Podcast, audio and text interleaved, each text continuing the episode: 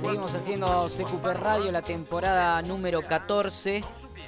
La estamos pasando lindo aquí nosotros desde nuestras casas. Espero que estén disfrutando ustedes del otro lado. ¿Cuánto se ha hablado? Y hemos hablado de, de dos puntos fundamentales. Primero, esto, ¿no? De la actitud ante, ante la crisis, ¿no? De la oportunidad y lo importante de la risa y tratar de, de, de, de, sacar las emociones buenas, sacar lo mejor de los mejores, la empatía, la solidaridad, pero también el hacerlo con alegría y no cargarnos de todas esas emociones negativas, de esas, de esas energías negativas que incluso consumimos en los medios de comunicación. Y como segundo punto, la importancia del arte, ¿no? Que también hemos conversado en un programa anterior, del arte que mucho está dando y poco está recibiendo a cambio, pero cuánto, ¿no? Los artistas nos están brindando.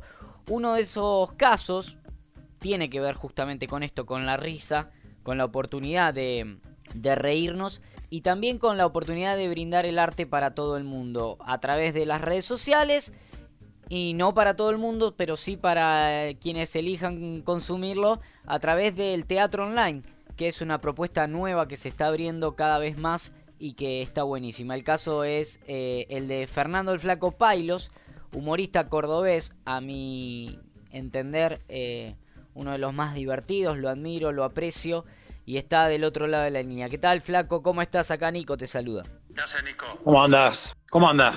¿Todo bien? Ahí estamos, vamos a corregir un toquecín el delay, pero ¿cómo la estás pasando? ¿Cómo, cómo venís atravesando esta, esta cuarentena, estos tiempos difíciles allá en Córdoba? Yo tengo una, una teoría, no sé si llamarlo teoría o... No, mejor dicho, eh, em, estoy... Eh, tengo una, esta convicción de que hay gente que está mucho peor que yo, que vive en cuatro paredes, eh, que la pasó muy mal al principio, la está pasando mal mucha gente, así que a mí no me falta trabajo, estoy bien con, mi familia, con mis amigos, extraño verlos, pero bueno, este, yo prefiero pensar en la gente que está peor que uno y que necesita volver a trabajar y bueno, volver a conectarse con la gente, con la familia. Así que no me quejo, no me quejo, estoy bien, pero bueno, mi misión es con el tema del humor, alegrar a esa gente, por esto hice uno vivo por Instagram y Facebook. Este, hice tres de eso y la gente tuvo, la respuesta de la gente fue fantástica, fue, lo vio mucha gente, mucha gente agradecida, principalmente, por el tema de, de que, bueno, estaban encerrados en las casas y de pronto podían un fin de semana, un sábado, ver un espectáculo de humor en directo, en el teléfono, en la tele, en la compu, divertirse, pasarlo bien con la familia, así que para mí no hay mejor recompensa que esa. Este, así que yo la estoy pasando bien y, espero que los que estén peor que yo, la, que esto empiece a mejorar. Está duro, pero que empiece a mejorar. Yo recién decía, Flaco, en, en, el prólogo de la entrevista, que, que, el arte está dando, está dando mucho y recibiendo poco. En realidad no lo digo solo en el prólogo de la entrevista, sino que lo vengo sosteniendo en la mayoría de las aperturas de, del programa los músicos están haciendo canciones desde sus casas, los pintores, los artistas plásticos están compartiendo con fotos a través de las redes, incluso disciplinas como la psicología han encontrado métodos artísticos para comunicarse con la gente, ¿no?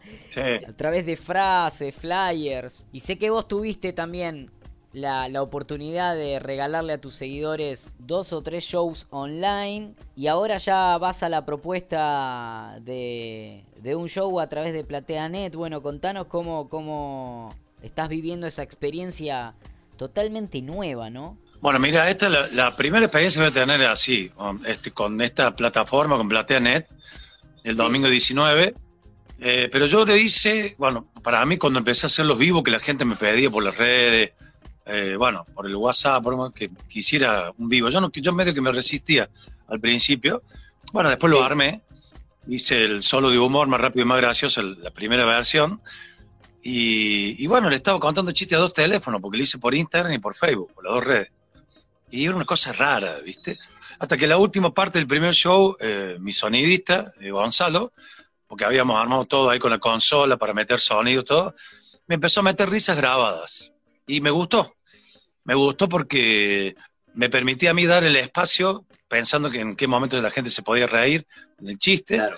Y Y el rebote de la gente, los mensajes de la gente, que mi cuñado se fijaba que el sonista, Gonzalo, se fijaba los mensajes, me dice, dale, dale, porque la gente está tirando mensajes y está contenta, agradeciendo que se está cagando risa. Y bueno, fue, hice el primero así, después ya cuando hice los otros dos, ya estuve mucho más tranquilo, eh, ya lo, lo, manejamos de otra forma. Y, y, bueno, ahora esto es distinto, porque esto, bueno, ah, no sé si distinto, pero bueno, va a ser con una cámara un poco más en un lugar que yo tengo que está armado para hacer show, este, más teatro. Así que bueno, y, ver, y, en directo, en vivo, bueno, el otro también era en vivo, o sea que si hay errores, hay errores. Pero bueno, estamos armando todo para que no haya esas cosas, para que salga todo bien limpito. Y la gente de PlateaNet se está aportando de 10, estamos haciendo pruebas todo el tiempo. Así que creemos que va a salir genial, va a salir muy bien. Bueno, viene ahí, viene ahí con eso. Ahora cuando cuando termine la nota vamos a pasar un poco la data de ese show hermoso que sé que, muchos vamos a estar ahí prendidos viéndote. Lo digo sin ningún tipo de careta, eh, eh, esto es real, vamos a estar ahí viéndote, flaco querido. Algo de experiencia calculo igual que tenés con este tema de, grabar en solitario porque porque en, los 90 o principios de los 2000 el humorista grababa su CD de chistes. Bueno, yo tengo un par tuyo, vos, vos tenés tus CDs, tus discos de chistes, ¿no? ¿Cómo, cómo se asemejan esas experiencias? Claro, yo lo que pasa es que cuando yo empecé con el humor, empecé con un trío, eh, allá por los 90, eh, entre el 93 y el 94 se fue armando el tema de, mezclar el humor con la música, después ya fue más, más humor que música, la música como complemento, y bueno, con ese trío, Los Viejos Pescados, se nos ocurrió grabar un, grabamos un cassette, imagínate, un cassette. CD salía muy caro grabar, entonces lo grabamos en un estudio, grabamos un cassette. Y bueno, el cassette se vendía, se vendía en la disquería, todavía existían varias disquerías aquí en Córdoba. Y, bueno, cuando yo empecé como solista, como el Flaco Pailos, este, bueno, en cada espectáculo que hacía de temporada de verano le sacaba el disco. Y yo edité 11 discos, 11 CD de humor, y la verdad que no, no, no lo podía creer porque en una época ganaba mucha plata con los CD. Se vendían mucho mis CD y, gané plata, ganaba, ganaba buena guita. Después, bueno, ya empezó el tema de la red, del internet, mucho más con un montón de otras cosas. Eh, las plataformas donde vos podías escuchar música, podías escuchar lo que quieras, que estaba editado, estaba en la, como tipo Spotify. YouTube, viste, salió YouTube y ponían los discos ahí la gente. Bueno, así que imagínate, fue, y eran así, era ir a un estudio, siempre el mismo estudio, este, invitar a, a 10 personas, 15 personas, eso por ahí traían a unos amigos, los sentábamos todos ahí y arrancamos, poníamos el, el repertorio y, cada, cada disco tenía una temática y bueno, y ahí le dábamos y después se editaba, se ponían algunas cosas de sonido, todo eso. Y bueno, fueron 11 discos que la verdad que se vendieron mucho. Ya, ya yo hace, no sé, como 5 años ya que no edito más un disco, porque bueno, ya, como te decía, tenemos los canales de YouTube, nuestras, nuestras redes como Instagram, Facebook, que yo voy metiendo todas cosas ahí, los chistes ahí, bueno, se ha suplantado, digamos, el disco por eso. Por, por, las redes y por YouTube y otras plataformas. Ahí tengo, tengo unos amigos prendidos del otro lado que me mandan mensajes, flaco, porque, claro, ellos me mandan, me dicen, esos CDs del flaco tienen viajes a la costa. Claro, si tenemos viajes enteros, por ejemplo, el chiste de Tarzán de acá, de, Buenos Aires a Dolores, tenemos cubiertos solamente con ese chiste. Es tremendo, ¿no? Los, los, los CDs de chistes muy buenos. tenía un par de tenía un par de ciudades para. Sí, sí. La verdad que la experiencia de los CDs fue fantástica. en esa época, cuando no había mucho internet y no estaba todo esto que hablábamos recién, el disco era la carta de presentación de uno y era como uno se viralizaba afuera. Porque venía alguien que lo compraba el disco y, te lo encontraba después pronto. Lo que pasa es que le mandé el disco a mi hermano que está en Canadá, se lo mandé con una encomienda, con otras cosas que le mandamos y está enloquecido y se junta con otros argentinos que viven ahí y lo escuchan, comen asado. Una, me han pasado cosas como, por ejemplo, un amigo que vive en Noruega, en Oslo, todos los 25 de mayo se juntan en un lugar como un cine y pasan videos de cosas de cada uno, ¿viste? De, lo, de la familia, son un montón de familias. Y uno llevó un video, un video VHS que yo había grabado en una fiesta, me lo grabó y lo mandó ahí. Y bueno, y al mes ya estaban en la pantalla viendo, en un cine, viendo un espectáculo mío, ¿viste? En Noruega, y así pasado de un lado para el otro. me pasó, por ejemplo, que me contó un amigo que estaba en el Mundial, creo que fue en el Mundial de Francia, el 98, creo que fue, que estaban en un bar en Italia, en Roma, estaban viendo el partido unos argentinos, y cuando terminó el primer tiempo, eh, dice un tipo, che, dice, esa bola conozco, ¿quién es? ¿Qué sé yo? Ah, ese flaco padre, flaco, y viene el mozo, y le preguntamos, y el mozo le dice, eh, este mozo que va allá es argentino, y, pone cada vez que hay un intermedio de algo, pone ese disco de este, todo en italiano, de este humorista, que comediante, entonces lo llaman, dice, vos, sí, yo pongo el disco de Flaco Padre, ah, nosotros lo conocemos, Flaco Padre, y el tipo, ¿y cómo es? Claro, el tipo no me conocía a mí, de cara, ¿me entendés? Porque no, en esa época no, no estaba esa posibilidad no todo el mundo tenía internet. Entonces le preguntaban cómo era, si era flaco en serio, si cosas raras, ¿viste? bueno, era el disco era la forma en la que uno se viralizaba en aquella época. Y por suerte edité, mucho y me fue bien. Sí. Claro, sí, en, en, el, en el CD te permitía jugar con la música, el sonido, pero eso vos lo trasladaste a la radio, lo, lo trasladaste a tus shows tus orígenes son un poco musicales y, y, humorísticos al mismo tiempo, como con una mezcla que después pudiste trasladar al tipo de humor. Y también hay otra parte que tiene que ver con el adorno que vos le ponés, no es un... Eh, tu humor creo yo que no, si bien tenés esta característica de contar un montón de chistes enseguidilla, generalmente te caracterizás por ser un gran contador y un gran adornador, si se quiere, de, de, los chistes, ¿no? De, de, ponerle esta impronta cordobesa. Yo me acuerdo y nos reíamos mucho de los chistes estos de el tipo va y abre la alarma del auto X28 activada, sí. porque estaba en Córdoba instalada la alarma, cosas así que que me imagino que permanentemente estás tratando de buscar ese tipo de adornos, de, de meterle actualidad, de meterle música, efectos, a, estas historias nuevas que te deben estar surgiendo permanentemente, ¿no? No, no, no, sí, sí, sí. Más que yo después que tuve la temporada con Flavio Mendoza en Carlos Paz, eh, me, me, me, ofrecieron seguir y yo, no, no, quería hacer mi unipersonal. Y bueno, lo armé, que fue el rápido y gracioso este, y bueno, lo armamos con, con Gonzalo, que es mi sonidista. Armamos todos los temas de, de, de los sonidos, que lo empezamos a hacer ya en el noventa y pico con los viejos pescados, pero lo hacíamos nosotros mismos. Como nosotros tocábamos el instrumento y había un baterista, yo tocaba la viola, había un bajista y el baterista, todos los efectos se hacían manual, ¿viste?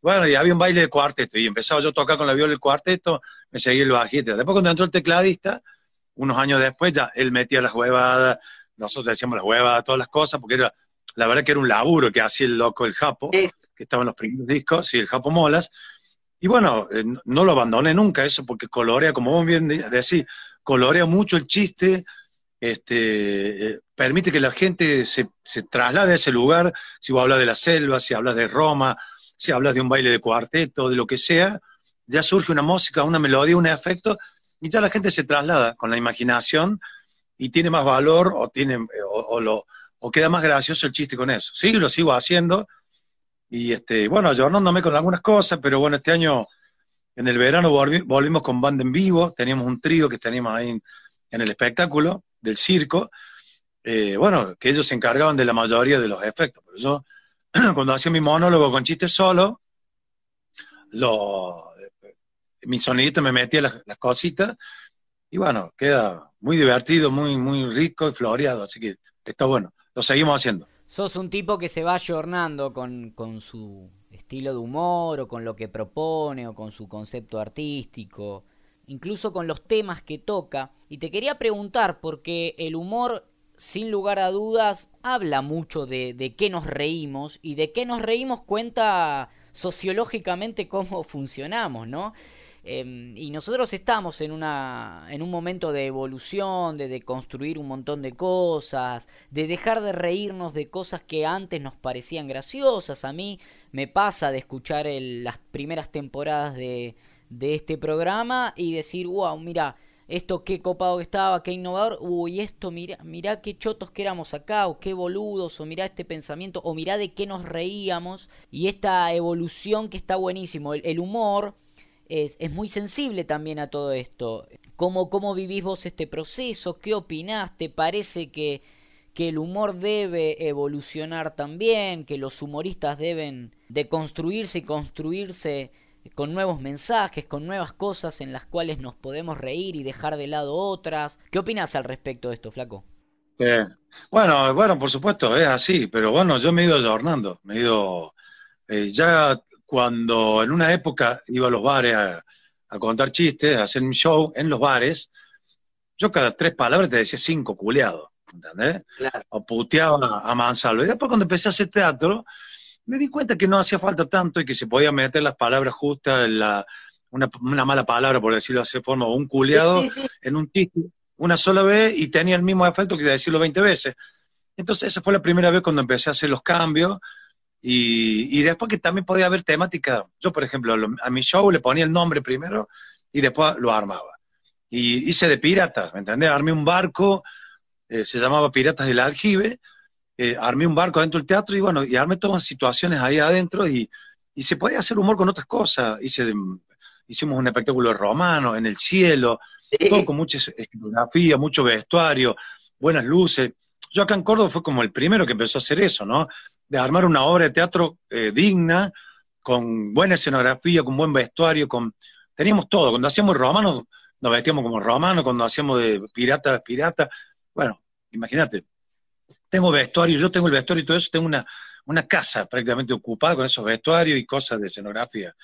Entonces, este, bueno, eh, todo eso me llevó a mí a que, eh, aparte de ir ayornándome con, con, la cuestión física del espectáculo, con la escenografía, con las luces, también en, el contenido. Y bueno, después del tiempo me fui dando cuenta que los chistes de gay no garpaban, este, que el humor era muy machista y lo fui cambiando.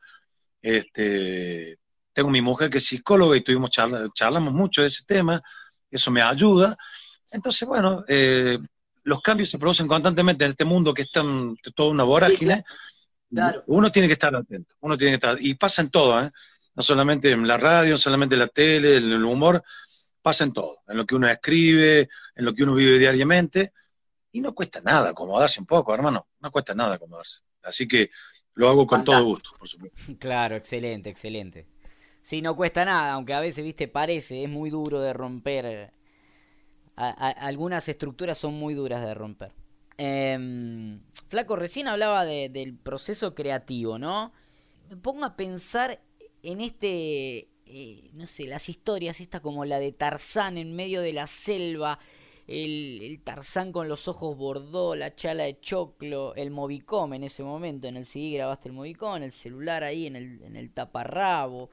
Em, ¿De dónde surge todo este proceso creativo? Porque, porque un músico te dice, no, bueno, a mí la musa inspiradora me baja, otro te dice, no, yo me fumo un cigarro y me tomo un café y escribo, otros te dicen, no, a mí se me apareció el concepto en un sueño de un cuadro y lo pinté, o la poesía empecé a rimar y se descontroló. ¿Cómo te surge a vos este proceso creativo de imaginarte en un chiste, por ejemplo, a Tarzán en el medio de la selva luchando con un cocodrilo y que eso resulte gracioso y tenga un remate? Lo que pasa es que yo en mi caso estoy pensando todo el tiempo en eso y, me puedo, acá en Córdoba tener una ventaja, vos andas por la calle y te cuentan siempre un chiste, una historia, una anécdota propia que le podés hacer chiste y después está, eh, eh, yo busco cosas por internet, adapto y después me cuentan, pero por ejemplo el chiste de Tarzan lo contaba, yo es de hace mucho tiempo, estaba tocando la guitarra en un pub que me habían llamado, que había faltado el, el cantante ese día entonces me llaman por teléfono y me voy para allá, para el pub. Y después de tres o cuatro canciones, eh, empecé a decir que se anima a contar un chiste, porque no tenía mucho repertorio. Para cantar solo no tenía mucho repertorio. Entonces, tuve un tipo, que era, yo lo conocía, y lo contó el cuento de Tarzan, pero como eh, no era el cuento de Tarzan, era eh, el Rambo acuático. O sea, era un Rambo que te tiraba el agua, ¿viste? Y el cocodrilo, sí, el cocodrilo existía que le comía la bola a los indios, pero quedaban hablando todo así, hablaban finito. Bueno, entonces yo lo cambié. Yo lo puse a Tarzan, lo empecé a elaborar en la cabeza durante mucho tiempo. Iba caminando y lo iba pensando el chiste. Lo contaba y duraba un minuto, después empezaba a durar tres, después diez, y lo podía hacer durar lo que yo quisiera. Le empezaba a agregar cosas, el auto, la alarma, eh, la, forma física de Tarzán, con los ojos bordó, yo decía ojos bordó, ¿viste? bueno, todas esas cosas. Y después meter cosas en el medio, meter la opinión fijo, meter personajes que salían, películas. Bueno, con eso es lo que tienen las historias estas, que vos podés meter en el medio lo que vos quieras, ¿no? Surgió ahora, si yo, si cuento el chiste de Tarzán, seguro que va a haber algo de la pandemia, algo de los barbijos, bueno, lo, vamos a, lo vamos actualizando. Por eso esas historias son tan lindas que se las puede adaptar a cualquier momento de, la historia. Este, y así es como se va armando un chiste, una historia, o alguien te contó algo que le pasó y vos lo podés modificar e inventar. Bueno, es lo que estamos haciendo ahora con los chicos de, de Bar, porque estamos por armar unos sketches de humor y nos hemos juntado hoy que no tenemos programa. Así que es lo que estamos haciendo, elaborando y cada uno tiene su experiencia y lo va viviendo y, lo va armando en su cabeza. Y después la prueba, después está la prueba, porque el tema es importante, vos lo armaste el chiste y para vos quedó bárbaro, o vos en la radio haces una introducción y vos decís, quedó bárbaro, y después cuando vos la haces y la escuchás dijiste, mm, me falta esto. Bueno, a mí me pasa lo mismo en el teatro. Yo arranco, lo cuento el chiste y veo que en alguna parte se rieron, en otra más o menos, entonces lo vamos modificando, ¿viste? Pasa en todos los órdenes de la vida. Claro, ahí me dice, tiene segunda parte del chiste de Tarzán, me muero, dicen en los comentarios, claro. Sí, tiene segunda parte. Todos los personajes no pueden seguir teniendo la continuidad de la historia. Seguro, seguro. Todos los, personajes que uno tiene, vos imagínate cuando yo hago el de Cenicienta, imagínate la Cenicienta ahora yendo al palacio con todos los protocolos, ¿viste? Hermoso. O barbijo, o como barbijo, ¿viste? Que la Cenicienta sea tan fea que la hada madrina le dijo, volver a la hora que se te cante las bolas, ¿viste? Pero bueno, a ella, le, si es fea la Cenicienta, le serviría el barbijo para taparse la cara y poder pasar desapercibida hasta que, bueno, se tenga que sacar el barbijo. Pero bueno, se pueden armar muchas cosas. Es interminable. y que vos sabés que yo, eh, con, mi grupo de amigos, tenemos un grupo que se llama Atenete al Libreto, que es una parte muy chiquita, improvisada de uno de tus chistes, donde están armando un pesebre viviente y, un, y un borracho que organiza en el pueblo el pesebre viviente eh, es como el director de la cena y cuando uno de los borrachos se va de guion le dice, atenete al libreto. Y a nosotros nos causa gracia. Quizás nunca más contaste de esa manera ese chiste. Vos sabés que me, claro, pero vos al principio no me habías dicho que era el pesebre viviente. Cuando vos me dijiste que se llamaba así grupo, digo, ¿en qué momento dije esa huevada? ¿Viste? ¿En qué chiste?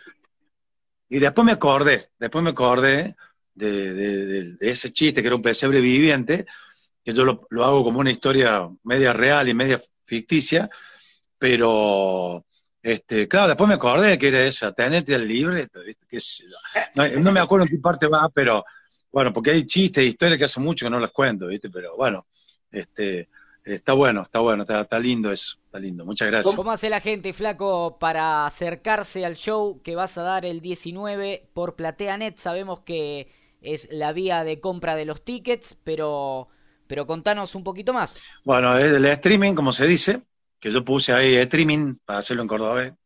El streaming es un show que vamos a hacer con rápido y gracioso, pero, o sea, solo de humor, rápido, más rápido y más gracioso. La segunda parte la vamos a estar haciendo por PlateaNet. La gente se tiene que meter en plateanet.com y ahí están todos los shows virtuales, van a encontrar. Y bueno, si quieren participar del mío, buscan ahí y ahí pueden comprar el pase. Sale 450 pesos. Hermoso. Nada más. Muy, muy buen precio. Sí, sale 450 pesos y lo pagas con la tarjeta. Ahí te explica todo, PlateaNet. Y bueno, después te van a dar un, un, código para que vos puedas este, un rato antes meterte y ver el espectáculo. Y el domingo 19, este domingo que viene, no el otro, a las 21 horas en vivo y en directo por PlateaNet. Eh, vamos a estar haciendo ahí con chistes nuevos, algunas historias. La semana que viene también voy a poner algunos mensajes para la gente que me sigue si quiere escuchar algún chiste en especial, este, bueno, si hay alguno que se vota mucho, lo vamos a hacer. Y la idea es interactuar lo que más se pueda con la gente, ¿no? Ver si podemos leer mensajes y esas cosas. Pero bueno, vamos a estar ahí. Domingo 21, el domingo 19, 21 horas, por PlateaNet, está el show en streaming de solo de humor más rápido y más gracioso, la segunda parte. Acá mucha gente obviamente está pidiendo un chiste eh, yo sé que te la bancás. Si te lo pido, te bancás un chiste. Sí, cómo que no. Lo haces a la mañana en el Pailos Bar, en tu programa de televisión. Me imagino que acá. Mira, hay una historia a mí en, cuarentena que me gusta mucho. Viste que apenas los chicos están tomando clases por, en forma virtual, viste, por el Zoom o por esas plataformas. Y este era un profe que estaba en una clase y tenía como 10 15 chicos, ¿viste? Algunos participan, otros no le dan bola, otros no tienen internet, tampoco, ¿viste? Este, como ese amigo mío que le digo, ¿cómo se llama el perro, el vecino? ¿Cómo se llama el perro? Wi-Fi. ¿Por qué? Porque se lo robé al vecino, me dice el hijo de puta. Bueno, este, y, bueno, estaba dando la clase el profe cuando termina, dice, chicos, a mí me gustaría que me cuenten alguna anécdota que sucedió durante la cuarentena, pero que tenga una moraleja para que nos sirva. Entonces levanto la mano Jorgito así. Sí, Jorgito, decime. Bueno, dice, el otro día mi papá me contó que mi mamá agarró todos los huevos que había en la heladera, los puso en una canasta para hacer omelette para todos nosotros, pero cuando se dio vuelta le pegó un codazo a la canasta y cayeron todos los huevos, se rompieron todos. Bueno, dice el profe, ¿cuál es la moraleja, Jorgito? La moraleja es que no hay que poner siempre los huevos en la misma canasta. Ah, muy bien, muy bien. Y estaba Carlito, yo, bueno, Carlito, vos contame. Bueno, dice, profe, el otro día mi papá me contó que a la tía Raquel se estaba mudando y la cuarentena la agarró en el medio de la mudanza. ¿Y qué pasó? Ya el profe miraba medio raro. Y lo único que alcanzó a llevar la tía Raquel fue el televisor, una botella de whisky Johnny Walker etiqueta roja llena, un cuchillo para cortar carne y una pistola que tenía dos, dos balas.